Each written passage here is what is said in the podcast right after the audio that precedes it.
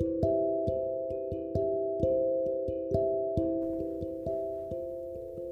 Hello there, and welcome to Mishnah Day, which is the Ilu Nishmas, Daniel ben Dov Ber, and Shmuel Yochanan.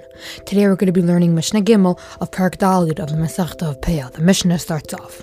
Natal mikzas Peah zerak al ashar. If somebody, if a poor person takes Peah and then he throws that Peah on all the other Peah, so like like he thinks it's going to make him, the he thinks that once he throws all the Peah that he has on the other Peah, makes it, it makes it his.